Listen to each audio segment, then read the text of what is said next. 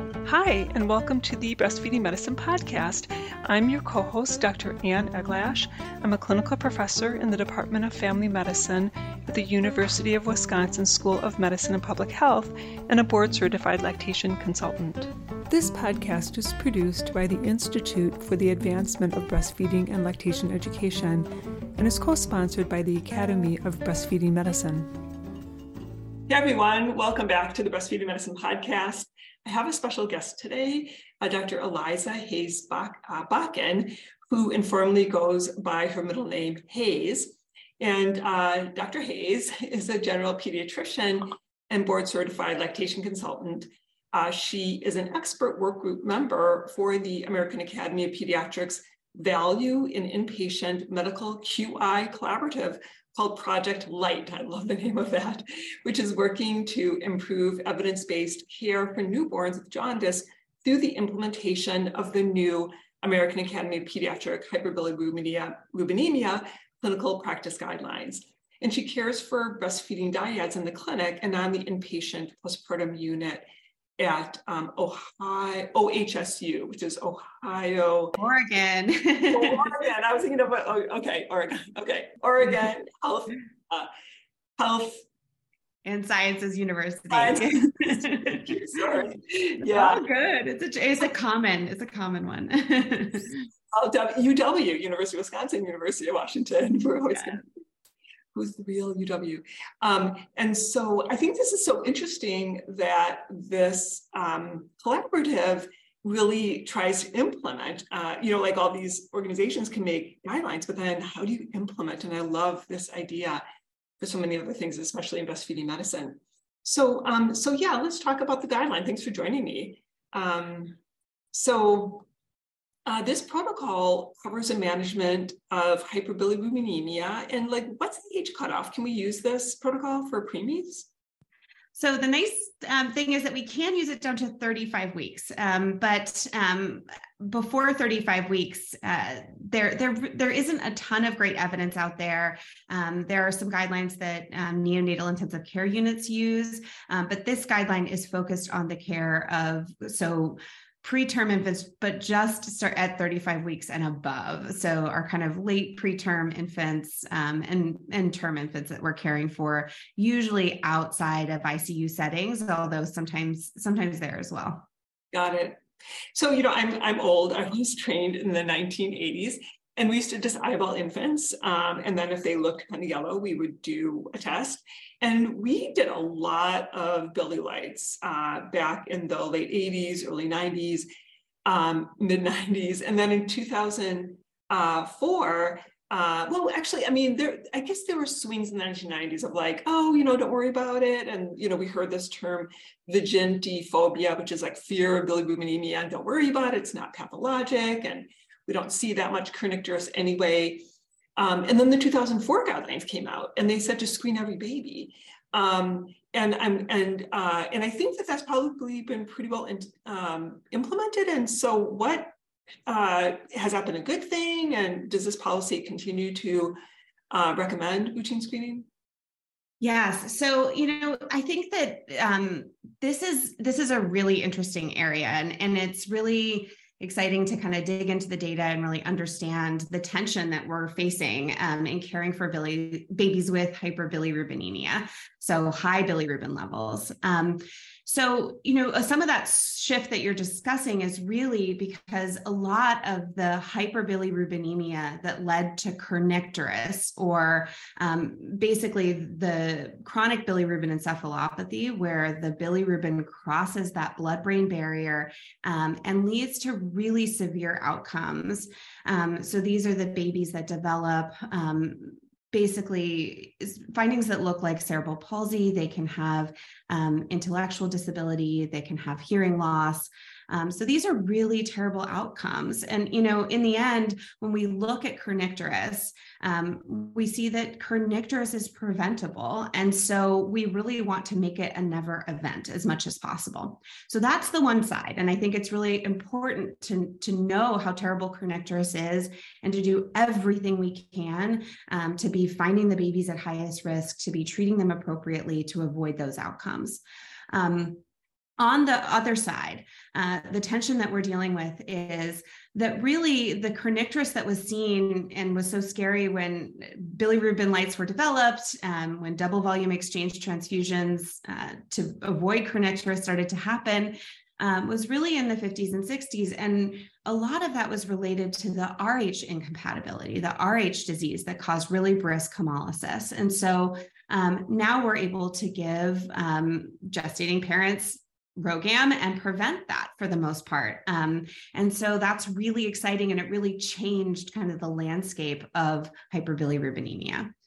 Um, so that's that tension you feel in the guidelines. And I think um, we've really gone on to say, okay, if we're not dealing with RH disease, then, then when we look at babies who don't have RH disease but still have high bilirubin levels, what are the different subpopulations in, in that group of infants and how do we start to really understand who's most at risk and the most evidence-based strategies to prevent kernicterus in those babies I see. So, um, getting back to uh, what you said about prevention during pregnancy, there was, there is sort of a section on that. Can you talk about that? For sure. So, you know, this, that the blood group incompatibility and RH incompatibility are definitely important things that we should be looking for. Um, so, you know, basically that section is talking about the importance that, you know, when somebody is pregnant, we know their blood type. Um, we're screening for potential antibody positivity in them um, so that we can be proactive in, in the care of that baby. Um, and so whether that's a mother that has, you know, a, a, ran, a random antibody like um, anti-E, anti, you know, these other blood, minor blood groups, um, we can then screen the baby for that whether that antibody passed to the baby um, and whether it's causing hemolysis in the baby after they're born. Um, certainly for mothers who are Rh negative, you know, we need to be using RhoGAM for those kind of standard protocols and then ensuring that they get the post-birth dose if that baby is Rh positive um, to prevent complications in future pregnancies. Um, and then even with the piece around so mothers who have O blood type, um, there is this possibility of what we call ABO incompatibility leading to hemolytic disease of the newborn. So that's where the mother's developed antibodies against the baby's A or B blood groups that pass um, and can cause hemolysis in, in that baby as well. So it's really, you know, we start to see this shift to focus a little bit more on in that piece of the um, prenatal workup, looking and being proactive for babies who would be at higher risk for hemolysis. I saw there was a pretty nice algorithm in the protocol on what to do, like if the mom is positive or negative for antibodies. So that was really great. Um, and then, um, so I want to talk about this other this other uh, issue regarding like those who are at higher risk for kernicterus. Um, but first, I just want to talk about breastfeeding um, because this is the breastfeeding medicine podcast, and um, and you know we have talked so much about breastfeeding jaundice versus uh, lack of breastfeeding jaundice or breast milk jaundice, breastfeeding, lack of breastfeeding jaundice and breast milk jaundice. Do you want to talk about that? Yes, absolutely. I think that that was like my, um, as a lactation consultant and, um, you know, somebody who practiced breastfeeding medicine, I was so excited that we got away from kind of indicting breast milk and breastfeeding a bit because you know, I think that it made it seem, and when you say to a family, like your baby has breastfeeding jaundice or breast milk jaundice, then they immediately jump to, like, I am doing something to hurt my baby. And that's the last thing that any parent wants to do. Um, and so I'm so thankful that the guidelines have really moved away from those terms. Um, and so, in talking about what, what, I learned when I was in training as breastfeeding jaundice, which, as you said, is really lack of breastfeeding jaundice, um, they are now calling this entity suboptimal intake jaundice. And I think that's important for two reasons. It really calls to us who, you know, help dyads breastfeed to really focus on the importance of, of getting good feedings going in those first few days and weeks. Um, but also, I think it also it also calls to the fact that any baby can have suboptimal intake, um, and so that we we have to also be aware of this in babies who maybe aren't going to the breast, but also aren't formula feeding well or aren't taking donor milk well if they're you know unable to go to the breast. So the bottom line is we need to make sure that infants are getting what they need in those first few days, um, that we're getting things off to a good start. um, and that they're not having excessive weight loss and signs of dehydration. And they really focus on that. So the focus is, you know, really, is this baby um, showing us clinically that they are not getting enough to eat by not having output, by looking dehydrated on exam, uh, rather than indicting the breastfeeding. Yeah, although there is a comment about how breastfed children, infants, are likely to have a higher bilirubin at um, at uh, like at the in the first month. They talk about uh, 34% of breastfed infants at 28 days of age will have a transcutaneous bili of at least five, and 9% are over 10 and 1% over 12.9. So I think uh, there are always, I think we, I think we see it clinically too, right? That babies who are breastfed are probably going to linger a little bit longer with their physiologic jaundice than those who are formula fed. And I think what you said there is what's so important is that that's what we're talking about as physiologic jaundice. And I think that we really need to start, you know, just as um, there was that whole, you brought up vigintiphobia. It's one of my favorite things. If you haven't had the joy of reading the article entitled Vigintiphobia, which is a play between a med student um, or no, it's a resident and two attendings where he's like, Why are we scared of the number 20? These babies seem okay to me. It's hilarious.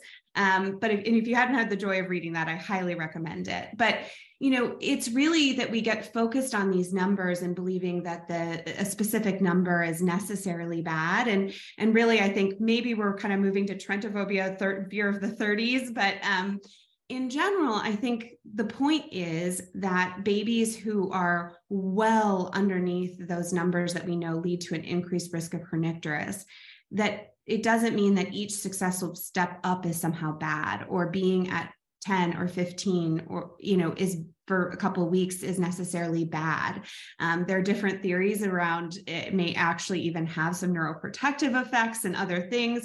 It's physiologic. So we need to be focused on the situations where the hyperbilirubinemia is pathologic. And that's both the number the child reaches and probably some other factors as well, some of which we know, which are under that neurotoxicity risk factor categories.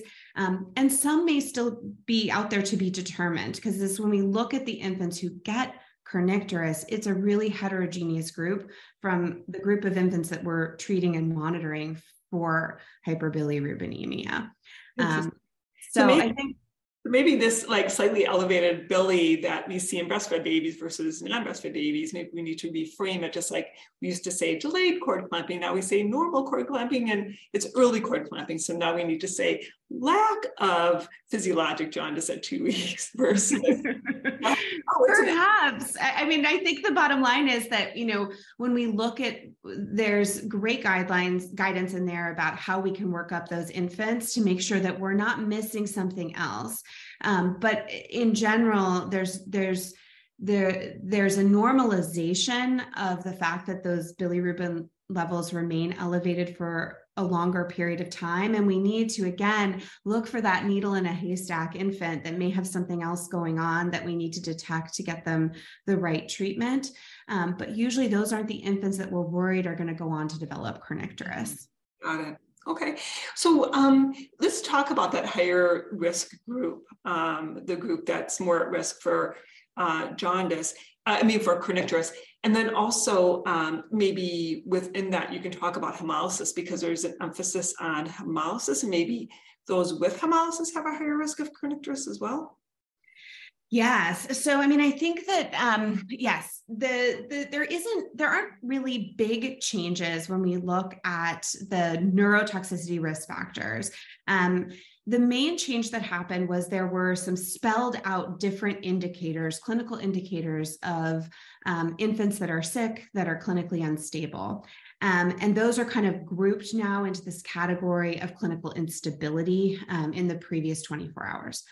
What all of these risk factors are getting to is that there seems to be situations where that blood brain barrier is more porous, where it's more likely to allow the bilirubin to get through. Um, and so, where we can see infants who end up at the same very, very high bilirubin levels in the 30s, some will go on to develop the clinical um, diagnosis of chronic bilirubin encephalopathy or kernicterus and some won't. And what is that what is that puzzle there? And so that's what those risk factors are getting to for the most part. So getting to this more porous blood brain barrier. The next category is that category of hemolysis. And so if there's hemolysis going on you know it's a little bit heterogeneous from the other categories. So those other a lot of the other things on that category are getting to is there a reason why the bilirubin in this baby may be more likely to cross the blood brain barrier? In the hemolysis category we're really getting to the fact that hemolysis can be unpredictable. And so these babies can kind of have a, an increase in hemolysis, a decrease in, in hemolysis, and they don't follow that more standard pattern that is that as intake increases and as output increases, that they're able to get rid of the bilirubin. And, and so for a baby with hemolysis, if the production of bilirubin increases, even if we increase their output of that bilirubin, we may not be in balance. And so the goal is to make sure they're staying much farther away um, from those, those um, exchange transfusion or, or levels at which we know could potentially cause kernicterus in the 30s um, because of that unpredictability in kind of the rate of turnover of their red cells and their the rate that they're producing bilirubin. Interesting. Yeah, that's a concept that I don't think we really discussed in the past. Um, so, uh, so what so what tool uh, do you recommend that we use for phototherapy guidelines? Yeah, I think the cool thing is that there are lots of different tools out there. I think everybody has a favorite. Um, uh, there are definitely different um, options. The ones that I think a lot of people use, and I don't want to leave anyone out, you know, who's made their own, but the ones I hear most used are um, PediTools and BiliTool, and they have now both gone on to update um, their guidance. So if you were using them before, you may already have kind of um, moved over. Um, what happened is that basically the mathematics behind the curves, the new curves that were developed, um, is basically plugged into those tools as a calculator so that you can put in the gestational weeks for the infant that you're seeing. You can put in how old they are and whether they have any of those neurotoxicity risk factors.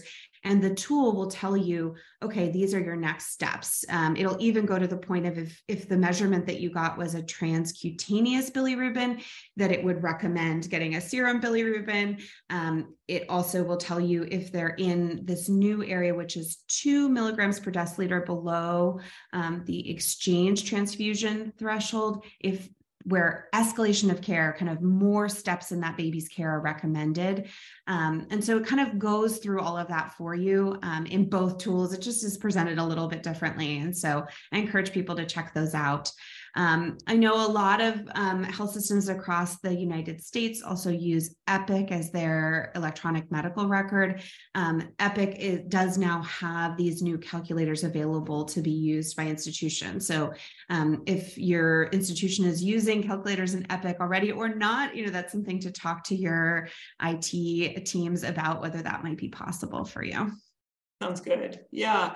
So um, there also is a section talking about uh, the concern regarding jaundice in the first 24 hours and that one should be thinking differently if there's visible jaundice at that time. Yes, and I think that's another clue pointing to when we sit down and talk with the experts that created these guidelines and the discussions that they had over a really long period of time. We've all been waiting for these guidelines. You know, they're supposed to be created every 10 years. And so we're those first those guidelines were from 2004 so you know we've been waiting for these a long time. So there's been a lot of clinical discussion happening and a lot of exciting research that's come out in that period of time that's really pointing to the fact that um, hemolysis is is a is a clinical entity that is much more likely to lead to higher bilirubin levels um, and to the development of kernicterus. Um, where do we see that? We see that when we look at, for example, the studies that have looked at um, the the Northern California Kaiser system was used as kind of a closed system to kind of have good follow up for infants.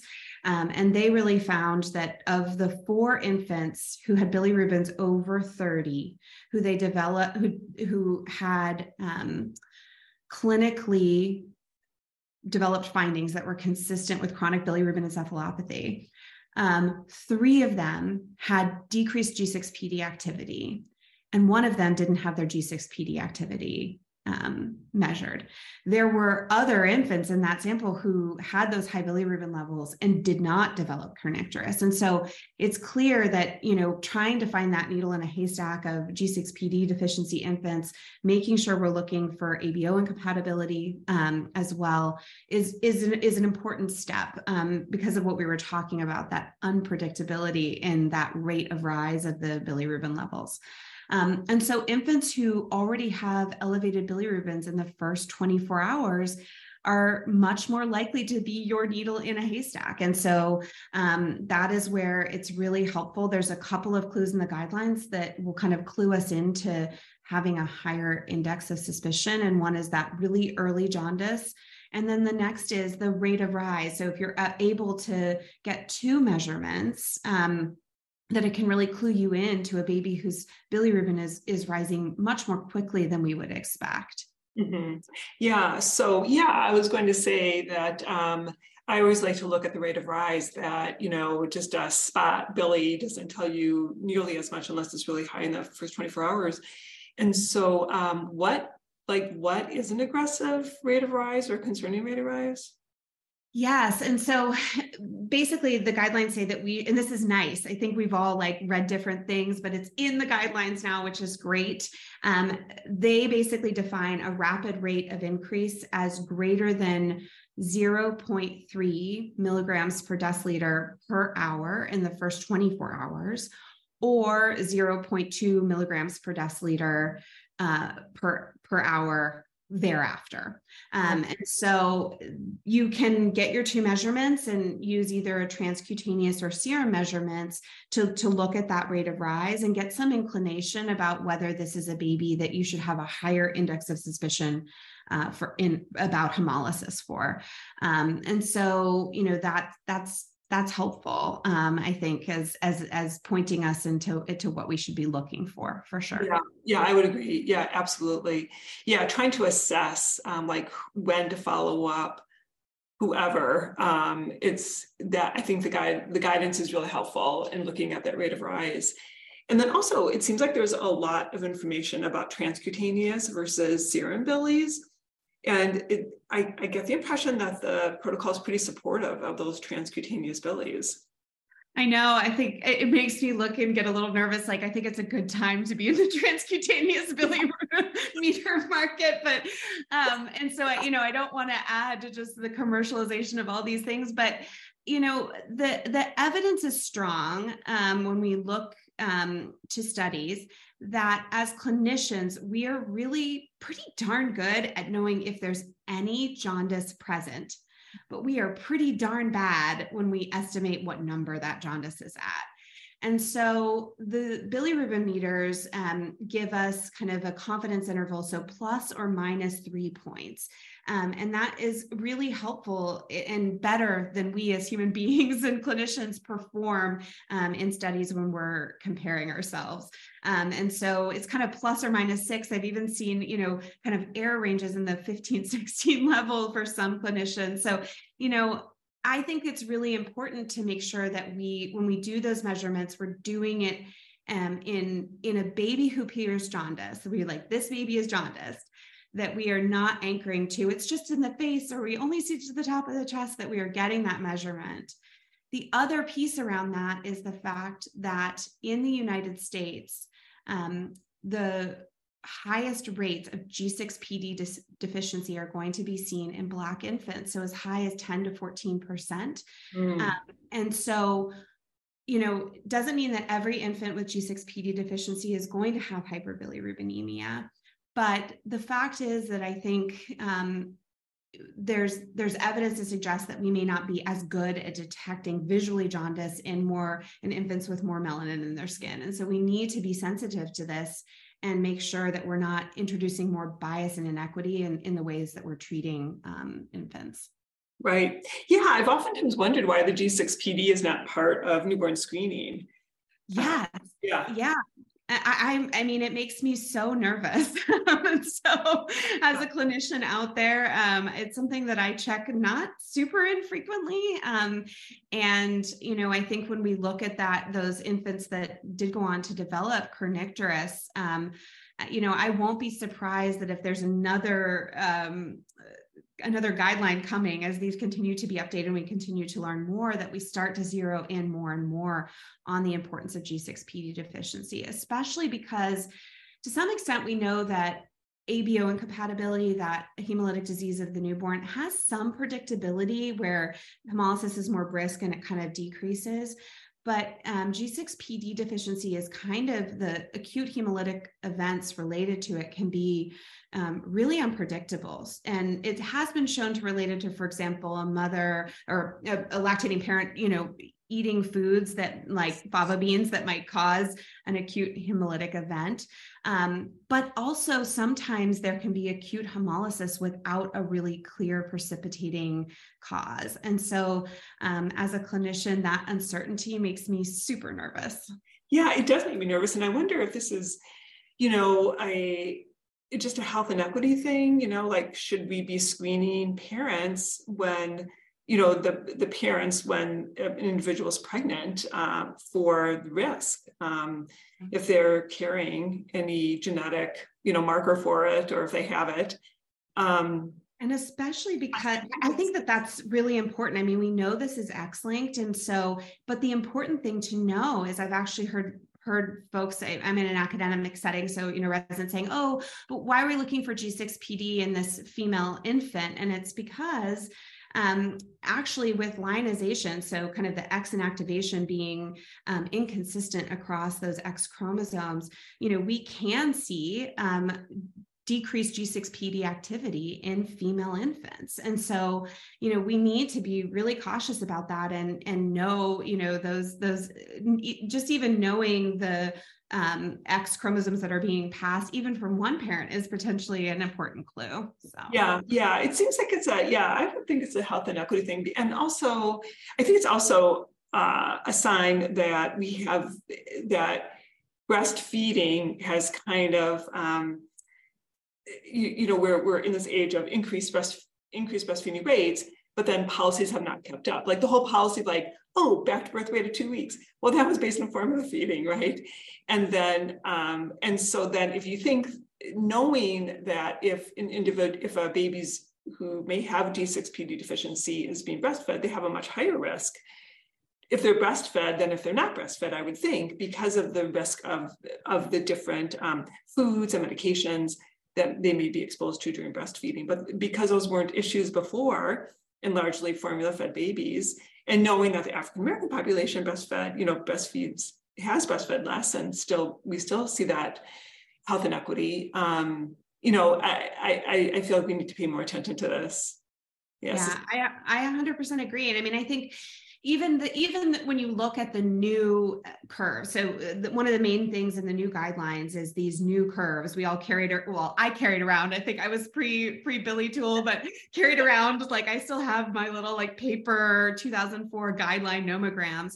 And when right. we look what we really see is that um that those guidelines really were focused on this much more smoother idea of, of bilirubin being a problem. And the new guidelines, there's not a lot of change in bilirubins that cause concern in the first kind of 24, even to 48 hours. But beyond that, those those cutoffs where we would do phototherapy for an older infant are much higher, which is also when we see sub suboptimal intake jaundice at the like two, three, four day kind of period of time. And so I think you know when the evidence was clear um, that those a lot of that comes from studies that looked at the number needed to treat so they basically looked at infants you know by by um, their uh, gestational age and they said how many infants do we need to to treat at different hours of life in order to prevent one from going over exchange transfusions.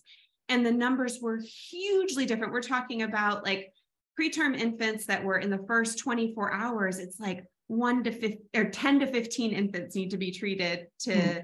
Prevent one from go- needing an exchange transfusion. But when we look at term infants at three days and beyond, it was like 3,000, right? So, you know, it, it really is, again, these clues pointing back to um, we need to we need to address suboptimal intake and I, am not encouraging anybody to you know to ignore it to ignore a baby who's three or four days old and really jaundiced um, with suboptimal intake we definitely need to treat that um, but the guidance really showing that that really there is this heterogeneity and those infants that are earlier the infants with hemolysis we should really be looking for those infants and making sure that we're being really aggressive in how we manage them. Interesting. That's great. Yeah.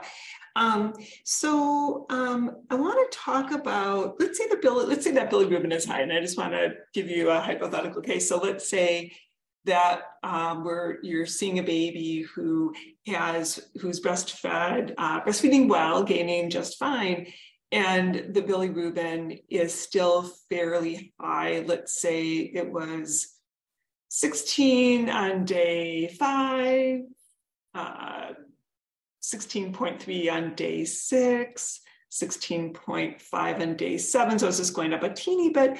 And then on day eight, it's um, 16. So you think, ah, coming down. Okay, we're good. And uh, and so this is a real case. Uh, so that I saw in the breastfeeding medicine clinic, and the baby continues to overall feed fine, um, gaining an ounce a day, 30 grams a day. And now at 20 days, the baby looked kind of jaundiced. And so I did a bili, and it's 17. And um, so, and this baby overall continues to feed well. Um, so, what would be the workup at that point? Absolutely. I, I, feel like I'm dealing with this so much. This is like my world.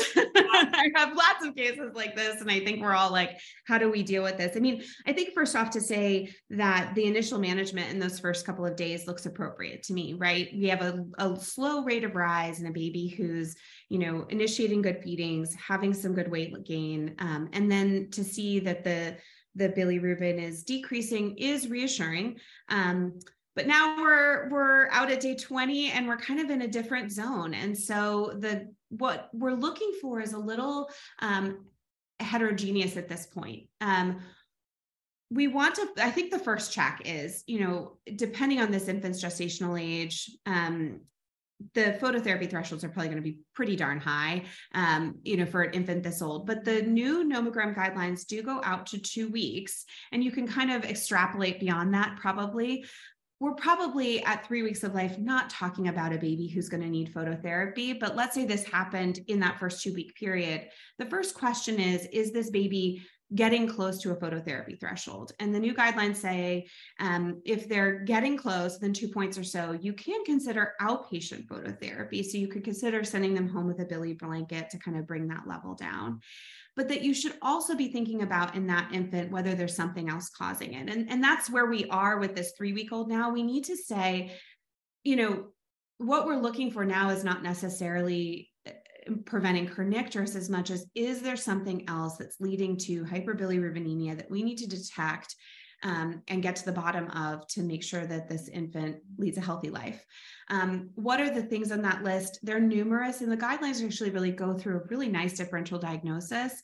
Um, but the first step is to make sure that there isn't um, a direct component to that to that bilirubin. So if that's basically when we send the baby to the lab and we get a total bilirubin, which is what you're reporting, that we can ask them to fractionate that and tell us what part of that is that direct bilirubin. And that's really important because if that's elevated, it can give us clues and point to the fact that we need to think about how the liver is um, is handling the bilirubin and whether the liver is functioning appropriately. Um, it can be point to things um, that are going on with the liver. I've taken care of a baby with um, uh, bile acid salt deficiency that you know had really severe hyperbilirubinemia and that was undetected for a while. Um, I think um, uh, a lot of um, people also think about like biliary atresia and those kinds of things that really do need to be detected and treated so we can prevent these infants from going into liver failure. Again, it's a needle in a haystack, but you know it's not a big deal if you're going to get another level to go ahead and fractionate it. Um, and so if they if it hasn't been fractionated recently, I think that's a first step.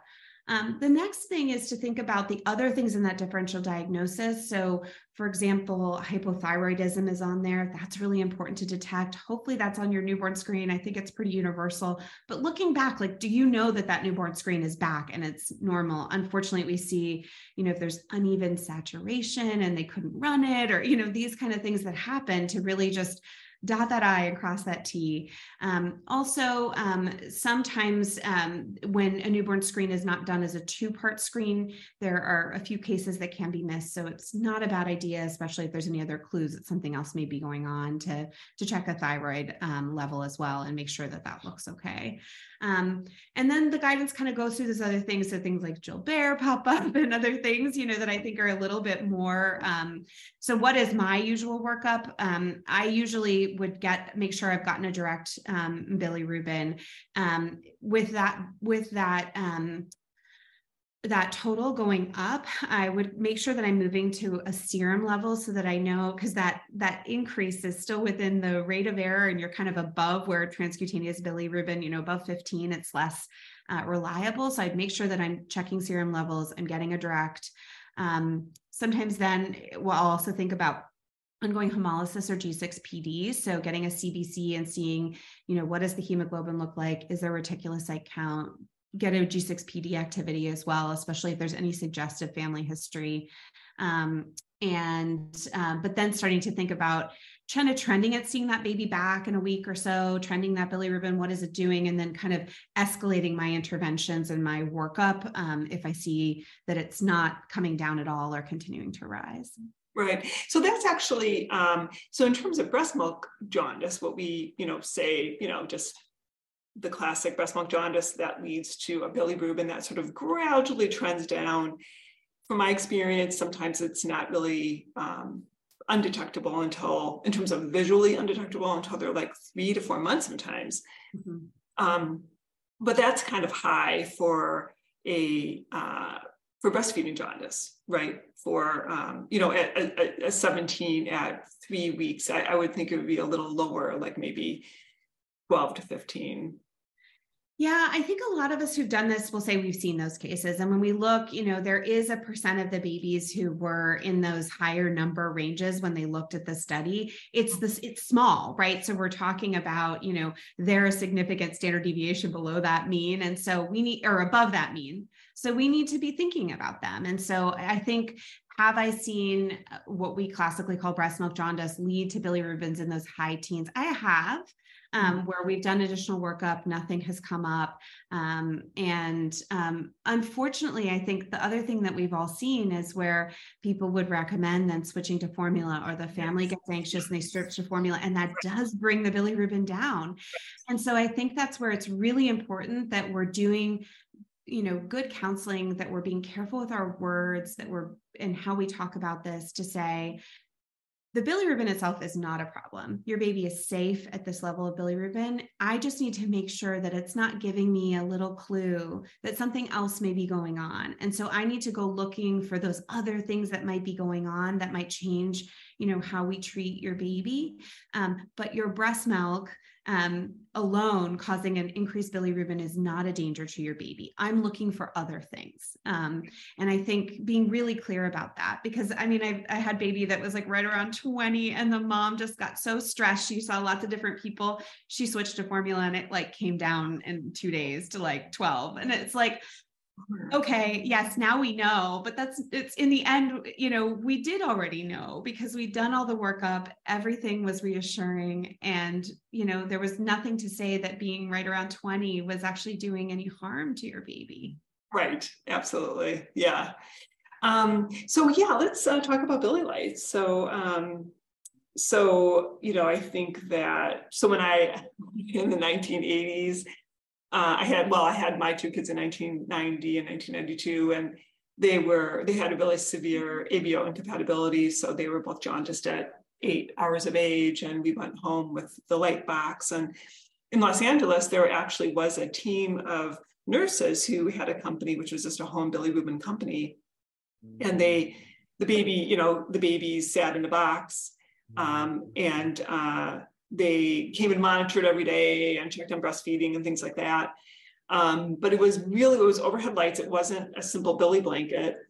Um, and uh, and I think back to that, and I think, ah, how safe that was. And so considering it was overhead and we had to keep the mask on, and you know, it's hard to sleep because you're worried the kid's gonna suffocate, you know, with the mask going over their nose. And so yeah, what does that look like now for people for home bili for home yeah? What the different options are. And so, you know, I think the first thing is again, these thresholds have increased. And so the goal, I mean, ideally, we're not providing as much phototherapy. Um, and, you know, we may be able, these babies that were kind of right at the threshold. The other thing we saw is that the old guidelines weren't incredibly clear in making a distinction between babies who were, for example, 35 weeks exactly gestationally and babies who were 37 and six. Some people kind of added a few points, but not everyone did. And so I think there was some significant overtreatment going on there. Um, but the new guidelines point to the fact that we can um, basically, you know, if babies are at these phototherapy thresholds, we definitely need to. Oh my goodness, there goes my dogs. My husband just went outside. He's trying to move the garbage. Uh, no, no, I, can, I can't even hear it. No, no problem. um, so the the new thresholds um, basically are are higher and so hopefully we're providing less but if an infant is at that new threshold we really need to be doing the intensive phototherapy that I think it's interesting that sometimes maybe done at home, but from what I've seen, this is like exclusively done in the hospital. Um, the new guidelines are very specific about um, what irradiance, you know, kind of we should be looking for from our lights to make sure that they're providing that intensive phototherapy. We went back at as an institution and it was no different than what we were doing. It's just much more specific. Um, but there is now this guidance about you know could we do some home phototherapy for these babies that are kind of on the bubble? And the guidance says yes if babies are um, overall low risk. So um, older, you know, this is babies that have gone home from the hospital that are not preterm, that you know are feeding effectively, um, that whose bilirubins are kind of in that two points below the phototherapy threshold range, um, that we can consider doing home phototherapy for those babies. Um, and that's just with a bili blanket at home that they can sleep on and and be cuddled with et cetera um, and um, but that we need to make sure that we're able to get those bili lights started without delay that we're able to um, eh, to follow up those babies you know get us another serum bilirubin within 24 hours and make sure that things are improving and that they don't need to actually go on to have the intensive phototherapy so um, there is good guidance in there about that um, and about you know when to consider that and who they believe are the right candidates um, for that approach as well. Um, we were talking as a group, and I think even in our like collaborative, that like uh, you know, sometimes, unfortunately, I think where the uh, expert work group felt the babies were the lowest risk, um, these were not necessarily the babies who uh, we find have that prolonged. So, what you're talking about, ABO compatibility, they actually would say hemolysis is not a baby that you could do home phototherapy on because you need to be monitoring much more closely. Um, and so, you know, that's kind of, I'm not sure that the home phototherapy approach is going to be there for oftentimes the kids we feel like we need it for um, and would like to get those families home so. Right right. Do, do you so i didn't see anything in the guideline about continuous versus intermittent um, phototherapy. Do you know much about that and whether there was intention to leave it out or yeah you know they there is a little bit in there about talking about kind of trying to keep the baby under the lights as much as possible. And so um, I, I think it the the the way i read the guidelines it really is encouraging kind of continuous phototherapy with the breaks for feeding. I mean, and so I'm not sure if that's what you're talking about, intermittent, but when an infant is not feeding, um, that they should be under the lights, which is really hard for families. You know, I think thinking about as institutions too, how do we make sure infants are admitted that we're doing things that are more family centric? Um, these, in my current institution, these infants are managed in kind of the postpartum unit, families are together, the uh, the the the parent is you know taking the infant in and out of the phototherapy versus in a previous institution infants were readmitted to the neonatal intensive care unit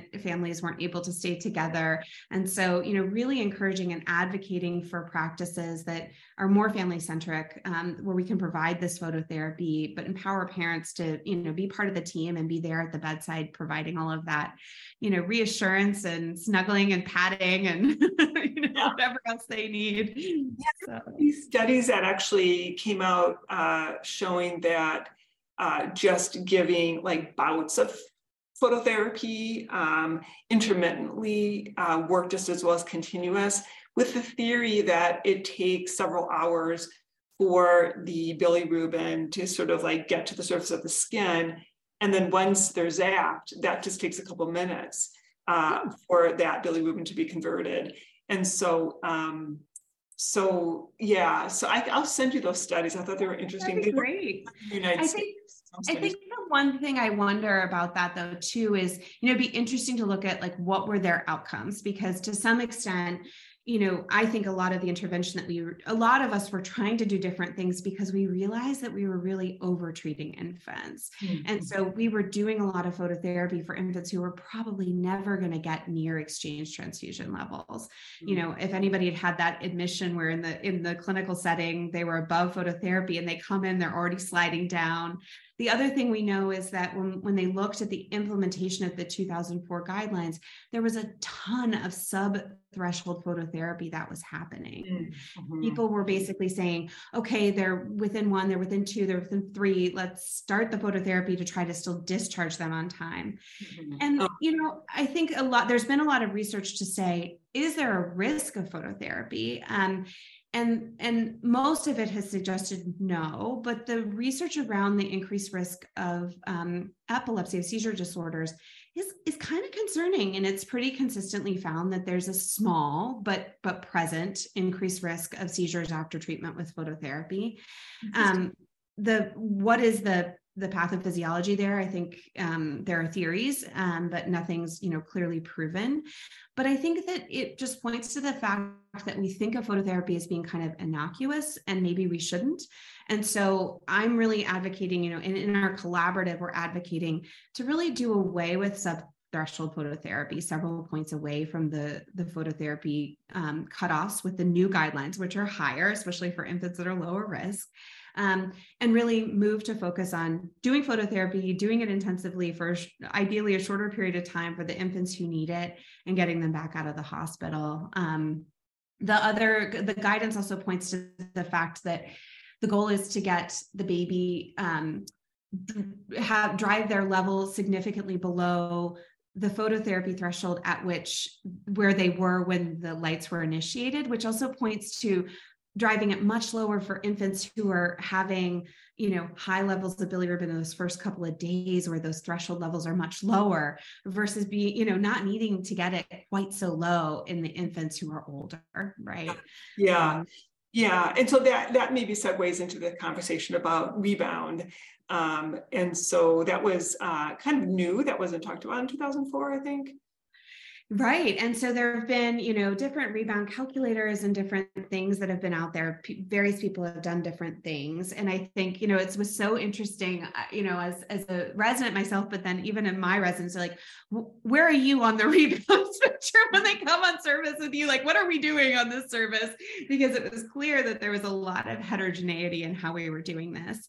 Um, and so the goal of the new guidelines is to really focus a rebound level is basically where we keep the infant um, you know in the hospital setting we turn off the lights and we measure the bilirubin around the time we're getting ready to turn off those lights and then we measure it several hours later to see how fast it's increasing now the lights have been turned off um, that means keeping the family in the hospital. It means, you know, and it sounds great, but I, I, don't know if your institutions are like mine, but it's like, you know, ask for the blood draw, an hour later they come out and it goes to the lab and sometimes there's processing issues. And so it can be a long process.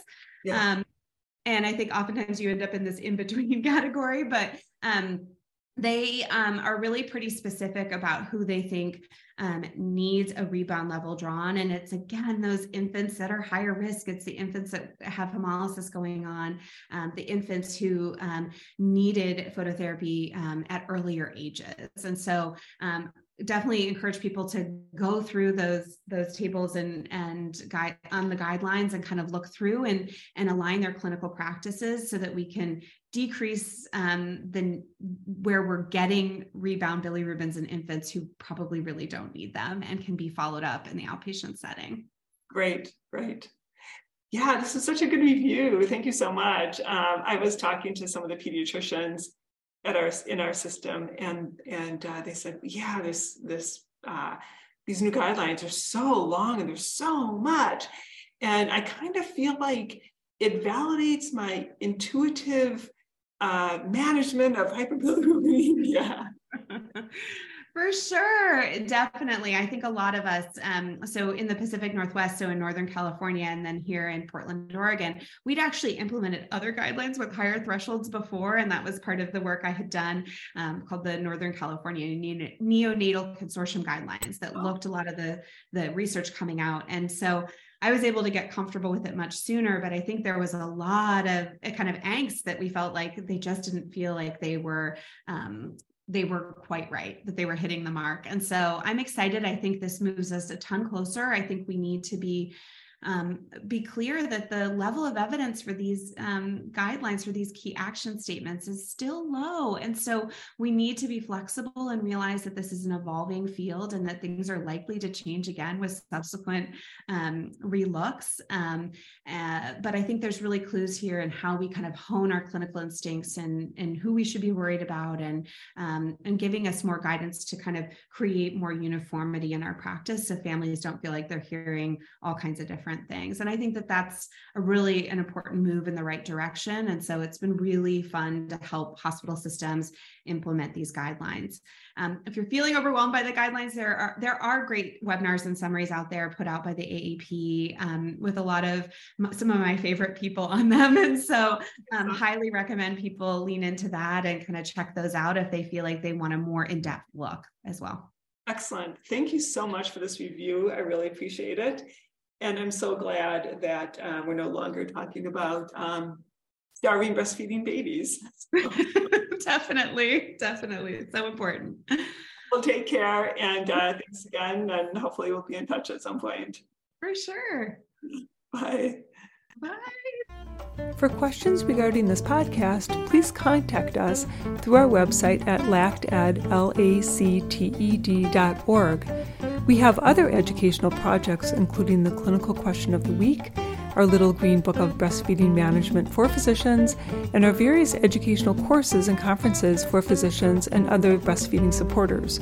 If you want to see what we look like, check out our Breastfeeding Medicine podcast Facebook page, where you can post any questions or comments about our podcasts. Thanks for listening, and we'll be back with you in about four weeks.